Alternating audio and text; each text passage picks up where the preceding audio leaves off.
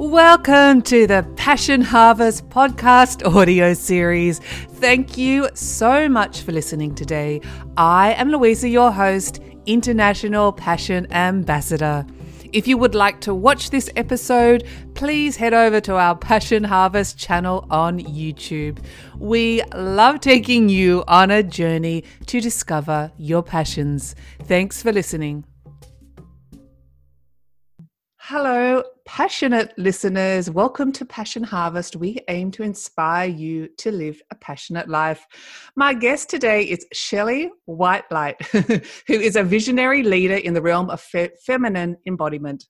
Her passion and purpose is holding space for women to create themselves and connect with their soul's purpose through intentional travel, unique modalities of dance, and transformational mentoring sessions.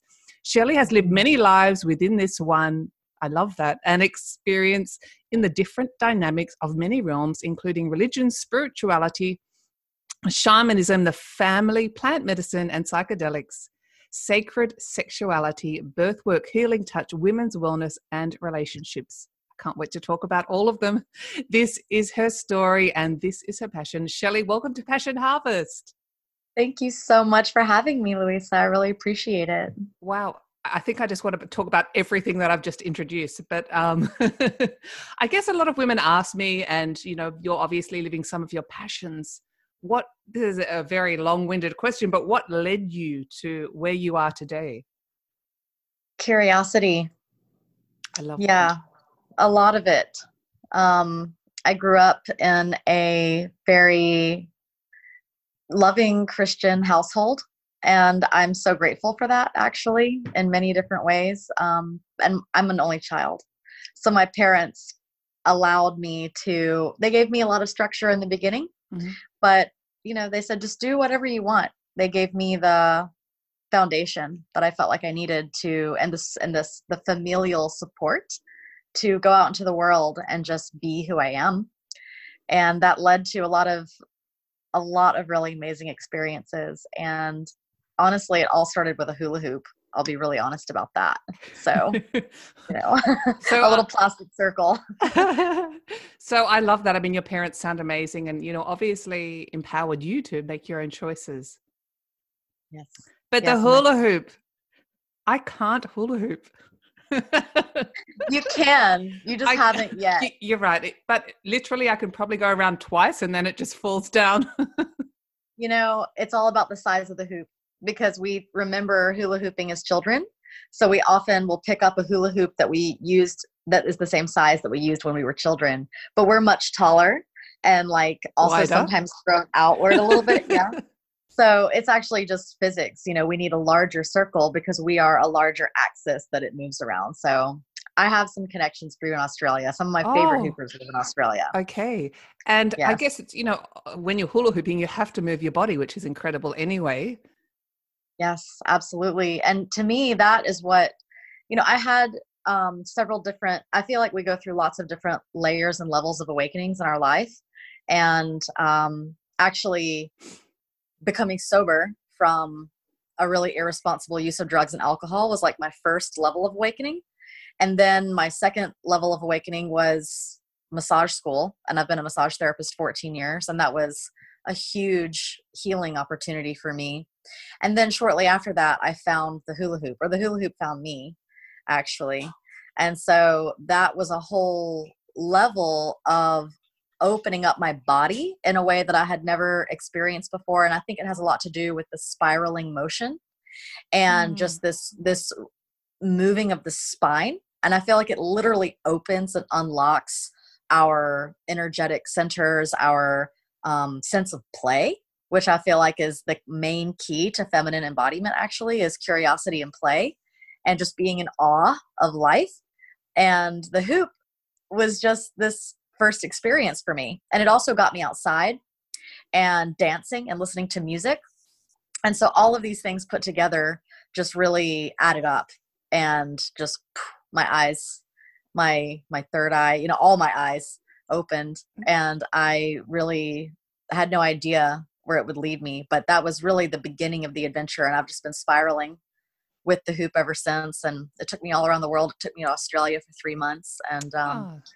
all over the place. And so that was really the beginning of, you know, my healing journey. Becoming a massage therapist was big, but then the hoop was like this whole other layer to that.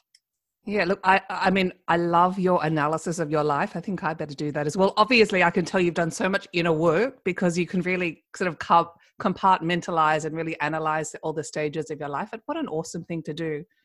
Mm. But my hmm. question is, can you keep the hula hoop going without it dropping? On multiple parts of my body, yes. can you do more than one hula hoop at the at the same time? I am. Um, I would say proficient with two and relatively good with four. Wow. Okay. Yeah. Great. And moving on. What I mean, I, I know these are just my little pings that keep coming up. I just need to ask these questions. Sure. Yeah. um, I kind of get it, but for you know people that are listening or watching, what well, you talk about feminine embodiment? What how what does that mean? Well, you know, that is a really, really good question. And I think that's a very important question to be asking right now. And I'll be very honest and say my whole understanding of it is currently going through a massive overhaul. Like, I've actually had to level down, you know, really kind of demolish lately my what I thought was feminine embodiment. Mm-hmm. And so it's taking on a whole new meaning for me.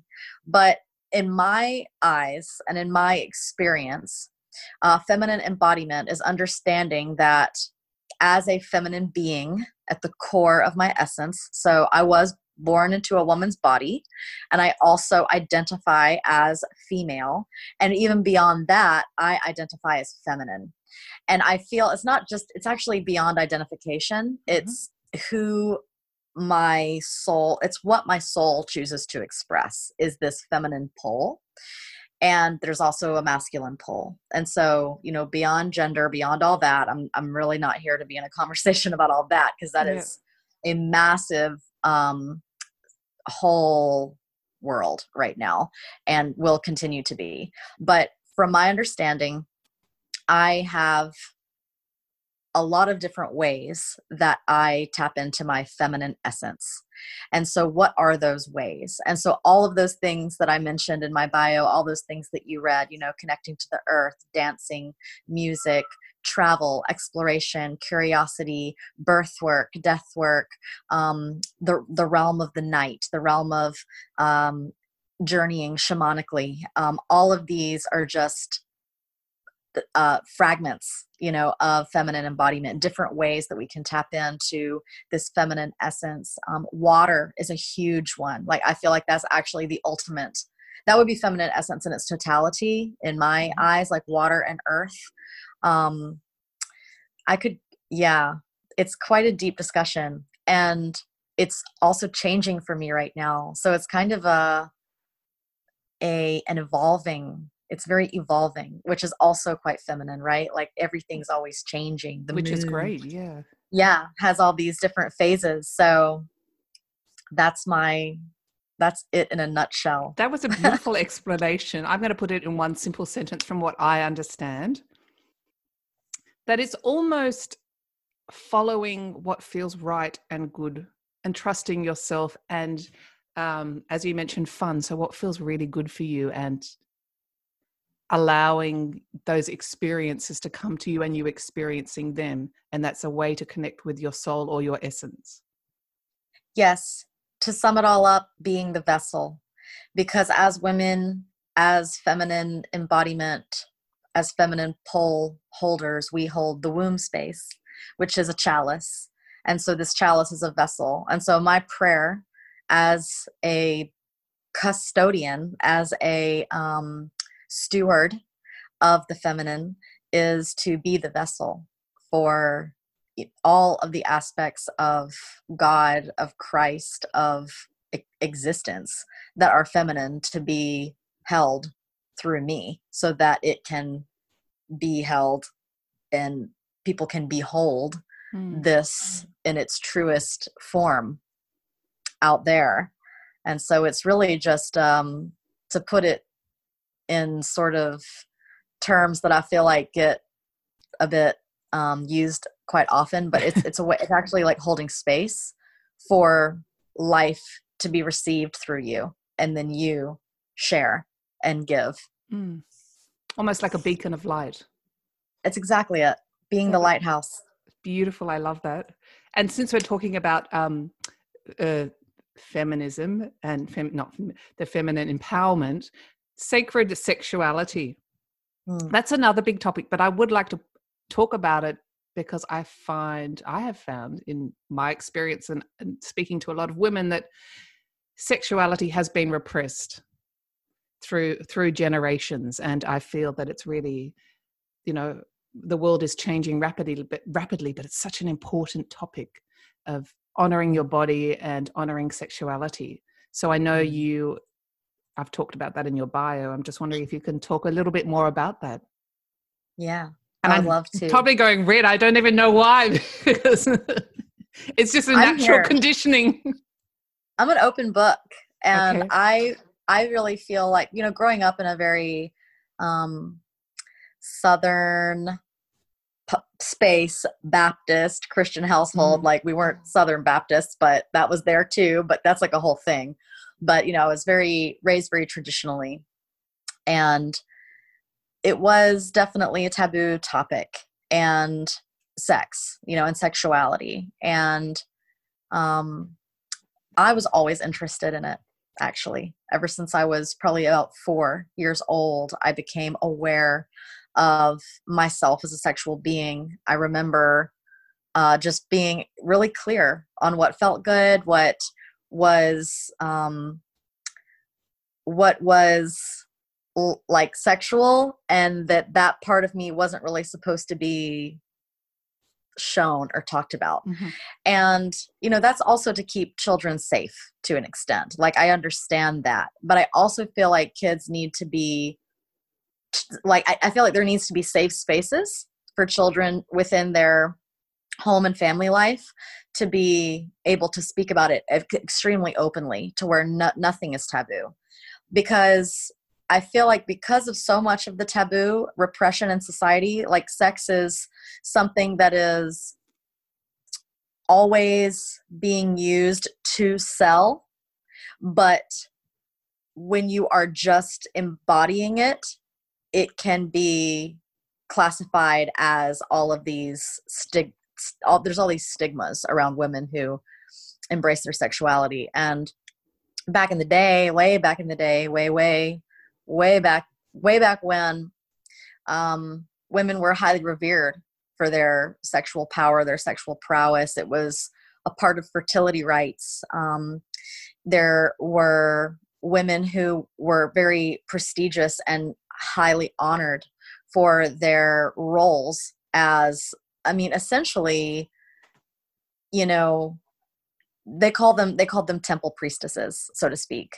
And this has gotten really watered down in today's society and it's become watered down in the mainstream and it's also become really watered down in this new age. Like every woman is like i'm a priestess. I was a former sexual priestess in egypt you know blah blah blah and it's become like this archetype. But that's just it is like it's a part of who we are. It's a part of nature and it's our nature to be fertile to be supple to be like juicy to be um, flowing and to be expressed in that to be innocent in that.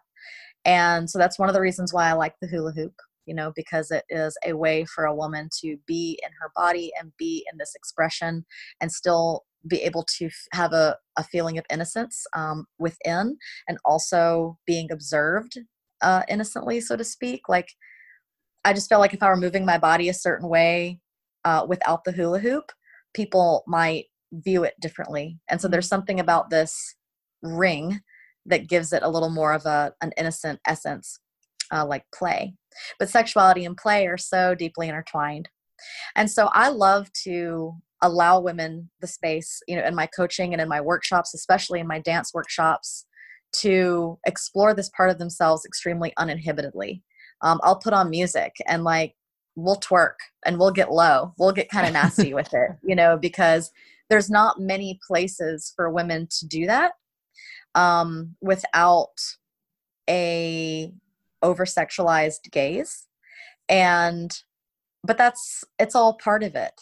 And the female anatomy is so complex. There are many many different ways a woman can orgasm uh, society is very focused on you know the clitoris and the vagina but there's many different aspects i think that most people don't even understand that there's like 28 different sensitive aspect points to the clitoris itself. So, you know, we could talk about sacred sexuality from an anatomical perspective. We could talk about it from a spiritual perspective. We could talk about it from a primal perspective. We could talk about it from a fun, playful, um, sensually self expressed perspective. Uh, we could talk about it from an energetic, hygienic perspective. I mean, actually, I mean, a woman is meant to have this energy flowing and there's many different ways to keep it flowing and it doesn't have to be with a partner. It doesn't have to be even through the active intercourse. There's so many different ways which is why i constantly go back to dance and constantly go back to uh, being in water. You know there's just there's so many feminine outlets to express sexuality and sensuality. Um, sisterhood can be a beautiful container for that.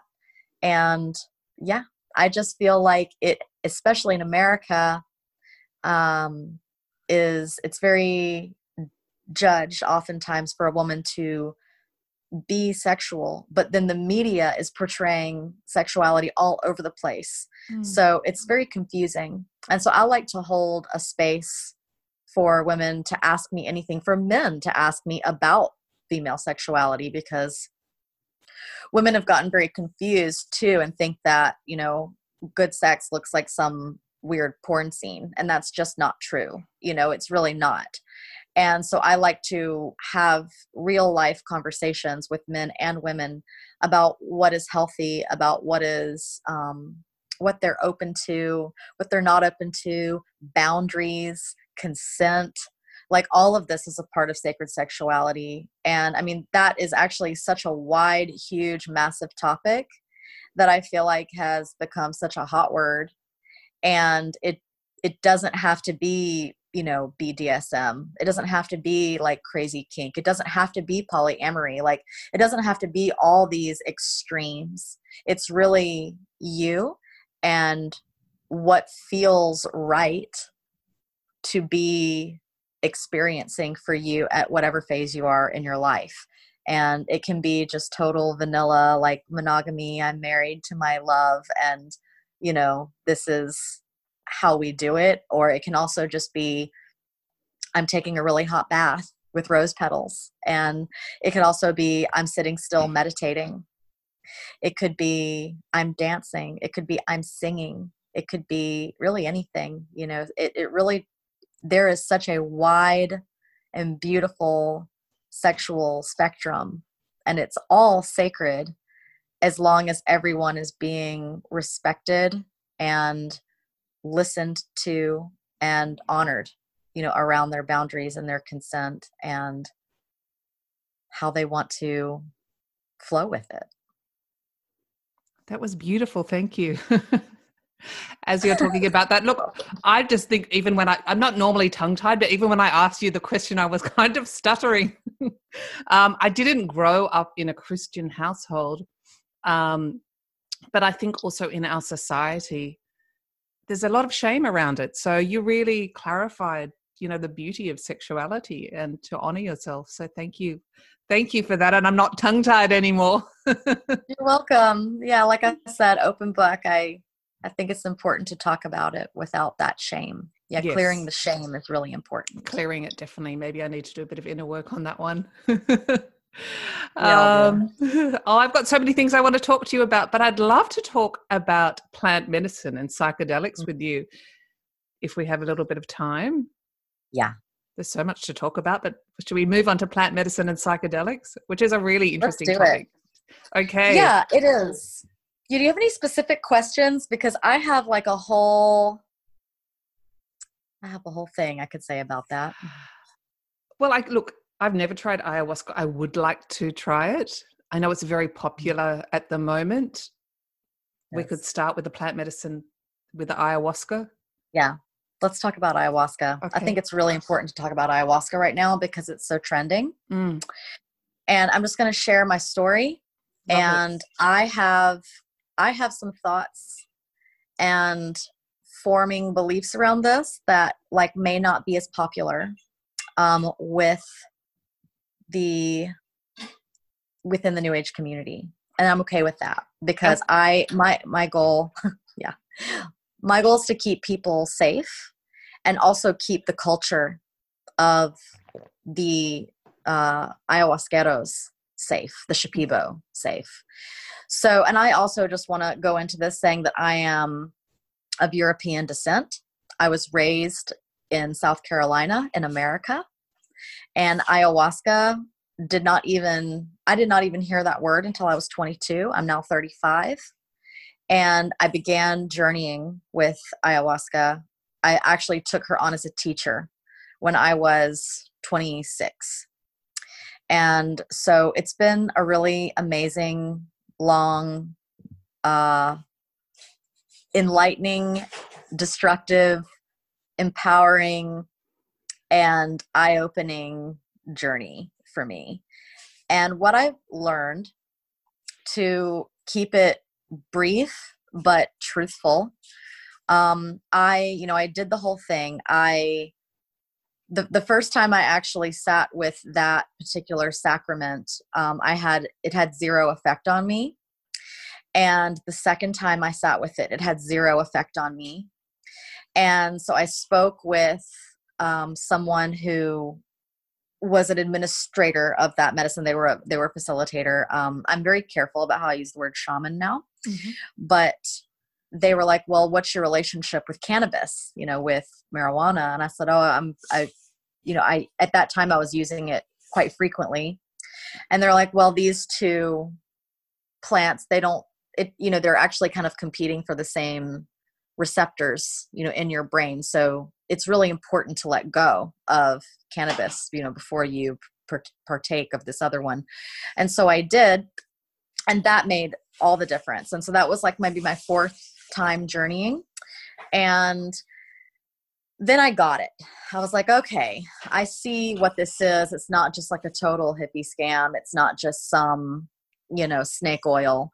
Uh, well actually in some ways you could say it is because um, and I mean that twofold. Like literally, it has the energetics of the serpent, but also um, people really feel like it's this be all, end all, cure all um, for everything. And that I feel like has become like a bit of a dangerous belief.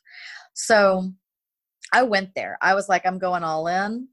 And I felt very called to, you know, be a medicine woman and I felt like this plant was calling me. And so I put a lot of energy and time and commitment and money and travel into, you know, going to Peru and studying with the Shipibo. And that was like a very profound experience being in the jungle and i don't recommend it really for for everyone at all for several reasons number one because um, because so much westernized um, the so much money from the western world is going down there that it's actually it's a, it's a very slow growing plant. So there's virtually like not enough vine to provide for as many spiritual seekers because everybody just wants to try it. Everyone's mm-hmm. like oh i've mm-hmm. heard of this. I just want to try. But there's these people now have gotten a taste of the money that it can bring and they also have limited resources to an extent. And so the money influences how they you know conduct themselves. And so there's a lot of times where other plants are being mixed in with the ayahuasca that really shouldn't be in there um, and just to give an effect like to, to literally get the gringos high you know because they want to supply because there's so much demand. And you know the influx of western tourism and european tourism and the extremely trending spiritual um, obsession of ayahuasca now has changed has changed it. I feel like it's really changed it. And there's also a lot of like human trafficking and things that go on down there in um, especially in peru especially in iquitos. And so i think that people need to be extremely cautious when they go down there. When i was down there i was definitely followed. Um, people would run up and snatch your wallet right out of your hand like it was really e- extreme mm-hmm. and actually mm-hmm. quite um, uh, it was a bit, a bit scary you know and i mean i've seen a lot of trash but i mean and the the the the the culture and the beauty of that place is incredible but it's also matched with you know ext- like stories and stories high piles of trash and like ex- extreme consumerism and everybody's just like wanting these these substances. And so it really showed me like oh my god this is is this really is this really what i need to be doing? And the shipibo women themselves that i was connecting with they were just like oh great another another white woman who wants to learn our culture. You know like we grew up with this. This is our life. This is we live this. And for you this is not your culture and so for you to step into this, like you have no idea what you'll need to sacrifice and give up, including your emotional programming, including the way that you consume, the way that you use these um, electronic devices, the words you speak, like you weren't born into this. And so for you to really fully step into this, you would literally have to live a completely different life than what you're living. And that was the, my first um sign that I was like, oh, maybe hmm. it's not for me. Maybe it's not for me. And maybe it's not for like most of these people who are just looking, like really looking for something outside of themselves to complete something that's in here. But I kept going with it um, for probably another four or five years. And I had a teacher and i really respect and honor you know the lineage that they came from and i also um, really respect and honor the plants themselves, the chacruna and the ayahuasca that are blended together with water. Water is the magic ingredient because if you have the leaf and the vine and you just put them in your mouth together like nothing's going to happen i mean you have to mm. cook it and boil it and there's people ordering it online these days and i'm just like oh my god you know people are looking at it like it's a party favor i've even heard of people over in European countries, like mixing in some ayahuasca with some mushrooms and some chocolate bars and giving it out at parties. And I think this is an extremely irresponsible use. Because way back in the day, uh, the Shipibo doctor, like whoever was the doctor pre- prescribing or not prescribing, but administering the medicine, they would be the ones to drink it and then the patient would actually receive a healing from them while the shaman was under the influence of oh. this medicine. Okay. And so it's become very different now. Now it's like people are sitting in these massive groups. I've heard of ceremonies that are hundreds and hundreds of people large. Everyone is partaking of it. And many times the container is not being held well. So I am I am an advocate for the use of this medicine if it is with the appropriate person in the appropriate place at the appropriate time and for the appropriate reasons because it is very powerful and it is very healing. Have I received massive healing and insights? Yes. After six years of journeying and probably over 250 ceremonies with ayahuasca, I can tell you I had a lot of work to do coming coming down off of it because now being sober and on many different levels. Number one, my whole community changed. When I stopped drinking ayahuasca, almost everybody in my life wasn't in my life anymore. Everything changed. It was literally the glue, like holding my my sense of spiritual self together. It had become my religion. And when I let go of that religion, a lot of people left my life. Um, also, my physical body needed serious repair. I felt like because I had held space for so many people, without really know like with i mean i know how to hold a container and i know how to um, keep myself and other people safe but when there's whenever there's like deep ancestral medicine being involved there are things that we may be unaware of and it, it was actually easier for me to see it in hindsight than it was it was at the time and it always is unfortunately right right exactly. And so I actually ended up going into an extremely, extremely deep depression that was alarming to me. And I um went and saw a doctor like a real just you know like not like GP. a normal medicine was yeah i mean he was he was definitely still like a conscious like yogic practitioner but he did a lot of testing on my neurotransmitters. And it turned out i was super low in almost all my neurotransmitters. And um you know we determined that it was from so much ayahuasca use that my brain was just like oh i'm so used to getting this massive dump of serotonin every time you drink this medicine that i don't even it, it's like my gut and my brain weren't communicating on how to produce and synthesize um, my neurotransmitters anymore. So it actually took a lot of physical healing for me to be sober from this medicine.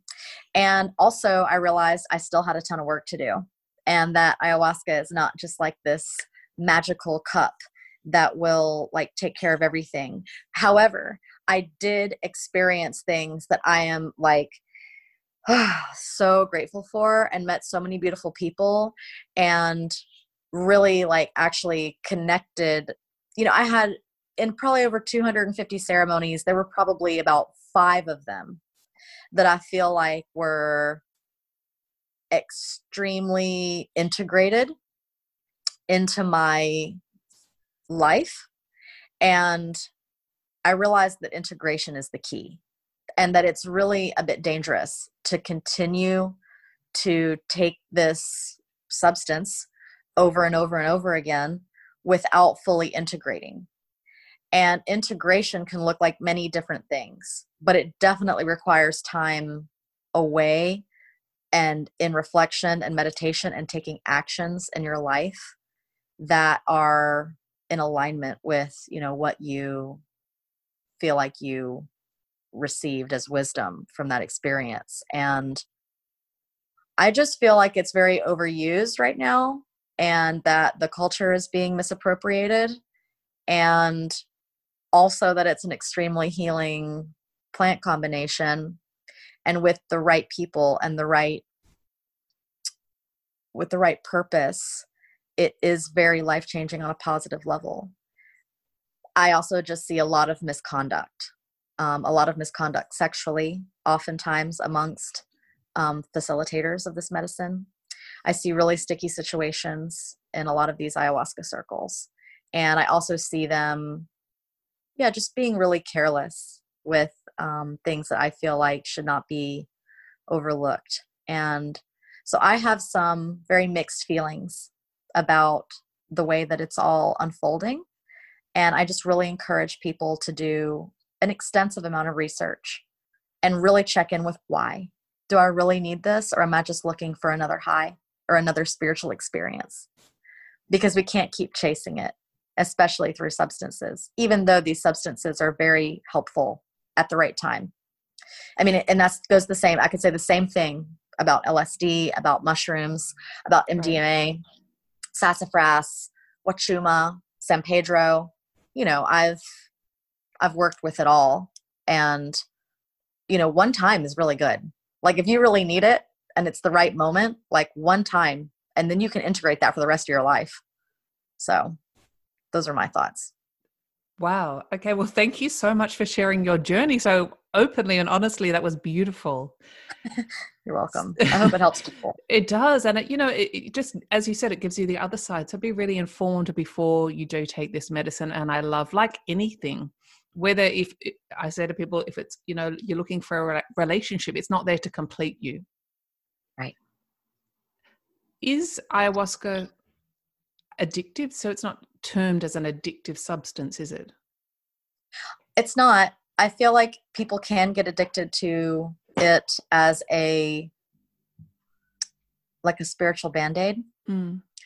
And I feel like also people can get really sucked into the uh, almost cult-like communities and really the sense of belonging that it can bring within these ceremonies and people really what people love what i love so much and i'm still and now i'm finding other ways to do it as i loved sitting up all night with people i loved and could connect with who were like-minded playing music and singing and being in prayer.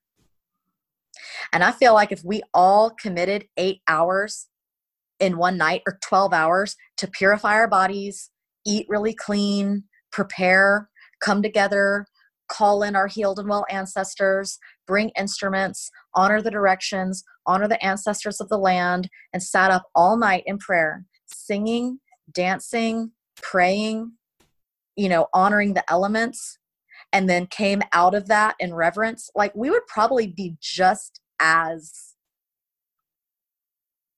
you know, altered.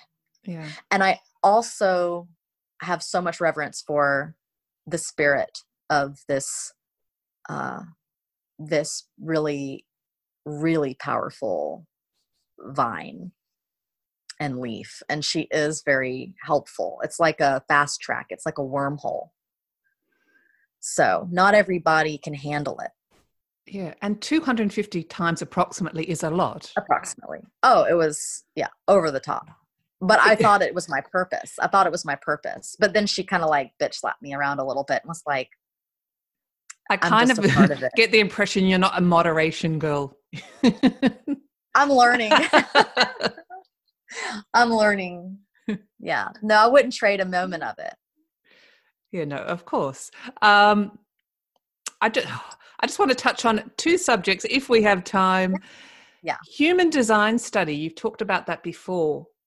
What what is human design study? That's also something that is really starting to just super pop and trend um I have heard I- of it. Yeah, I've been a self study since 1999, actually. I was 15 years old whenever I got my human design chart analyzed by my best friend's mom.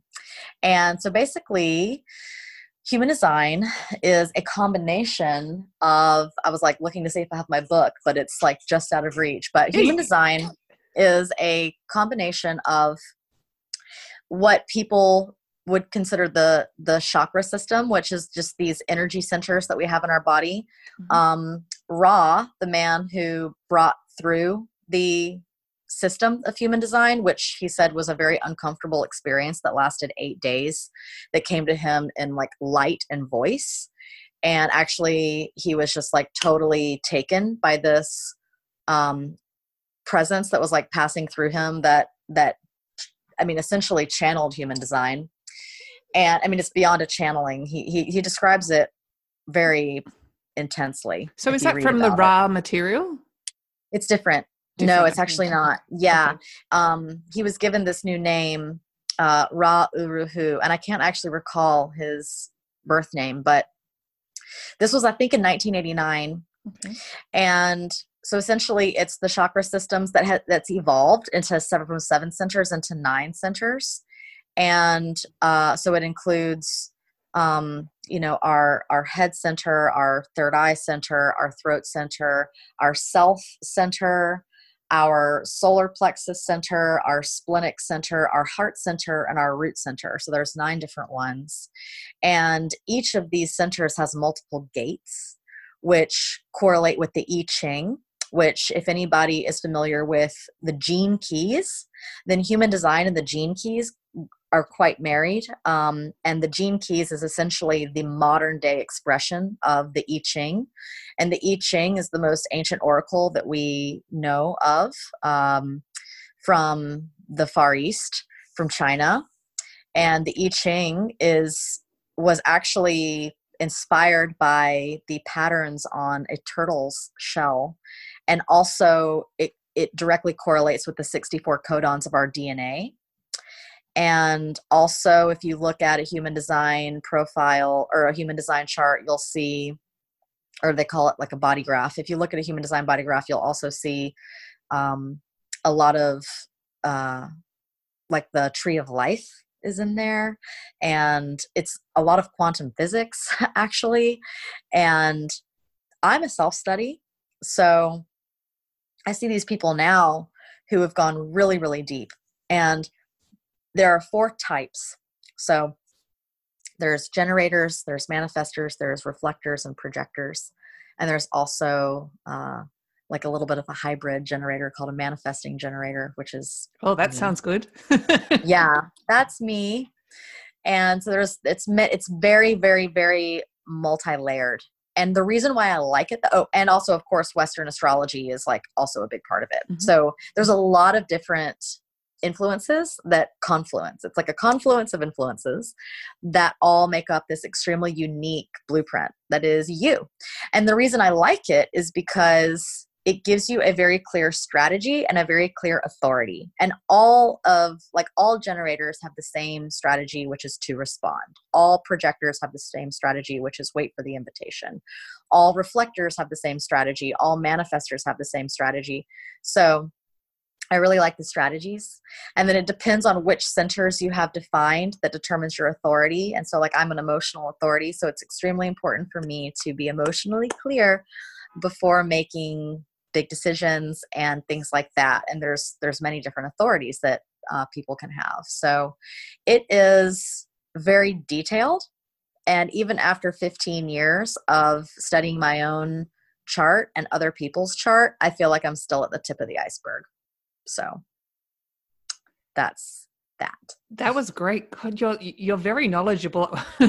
We might have to do another episode. You've got such a broad range of topics. But so how so how do you determine what category a person goes in what's it based on Oh, it's based on your birth information. Okay. Yeah, it's based on your birth time, place, and date. And you can okay. just plug that in anywhere. Like Jovian Archive is, I think, the official human design mm-hmm. site. I just oftentimes go to Human Design America, and there's all sorts of different softwares that okay. you can, you know, purchase to look into that. Yeah. Okay, I'm just writing that down. Oh yeah, sure. I'd love to give you. I'd love to look at yours. We should do that sometime. okay, sure. Um, your retreat coming up in Bali mm. sounds yeah. amazing. Do you want to tell our listeners and audience about it? I'm so excited about it. This is actually my first international retreat. And I've been a part of retreats all around the world. Um, I've been so blessed to connect with you know at different hoop retreats and retreats in hawaii retreats in peru retreats in australia like all retreats all around the world. And so finally i was like oh it's time for me to have a retreat. And bali is pretty much my favorite place on the planet currently and the reason why I'm having it in Bali in March, it's March 17th through the 28th. And I chose these dates because, and it's an 11 day retreat, so there's lots of cultural immersion time. But it's over the Balinese New Year, which is Nyepi, which is their lunar new year. And it is such a climactic moment uh, for the Balinese people, and you get to see such an amazing display of their culture. And also, there's a day of silence. The whole island goes silent for their New Year's Day. And I called the retreat Purify because Bali is the island of purification. There are uh, different ley lines that move through Bali, and as they move through, as these ley lines themselves, which is like energetic channels that flow yeah. on the earth, highways. The yes, essentially, and there's many different sacred sites that are on these ley lines. And so when these ley lines pass through bali bali because of the nature of the people um, how holy and reverent they uh, care for their land and care for their water and care for the spirits and the dragons the nagas that are their ancestors um, everything is purified when it moves through bali. So all the ley lines are purified and then those ley lines purify the other sacred sites that they pass through. Um, whenever you go to Bali, you're purified. Um, there's many different ways this could happen. It could be through ceremony, uh, which we'll be doing many different ceremonies at as many water temples as we can fit in in the 11 days that we'll be there. We'll also be going to different cold springs, hot springs, black sand beaches, white sand beaches. I'll be having um, my dear friend Katarina Sutton come and guest teach uh, her newest hoop dance workshop that she's calling Metamorphosis. Um, I will be hosting different breath workshops. and we'll be doing purification through breath practices, also purification through dance, purification through some yogic asana. And of course, the food is just so next level in Bali. And sisterhood, the container of sisterhood, um, will be um, journeying with some Balinese cacao and it's just going to be amazing. So it between all the different amazing. Yeah, it's going to be pretty juicy. I'm really excited about it. And for people that are listening or watching, all your notes, details will be in the show notes for anyone to connect with you. So, in the essence of time, is there anything else you'd specifically like to talk about? There's a lot more I'd like to talk about, but we're running out of time. you know, I just, I just really want to encourage everybody out there to really just sink into what you really want to offer this world. And like what is the service that brings you joy that you can give back at this time? Because there is so much happening out there and there are so many forces against us that it's really important to be a force of positivity and joy and beauty and truth right now at this time. And so if there was like that thing you wanted to do, but you've been really scared to do it, just do it. Or if there's someone who you love, tell them so. And if you need to take a break and go to the beach, like go get in the ocean and, and pray for it and pray with it and sing your song and dance your dance and just really embrace what is at this time in your life because we're at a very pivotal moment. And so I feel like it's just really important to express yourself fully so please do us all a favor and do that.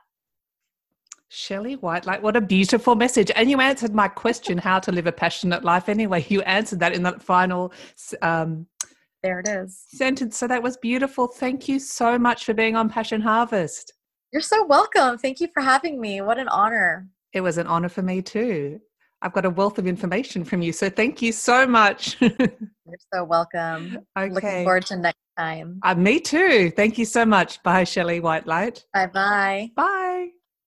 That is the end of our passionate episode. Thank you so much for listening. And please subscribe, leave a review, tell your friends, and spread the passion.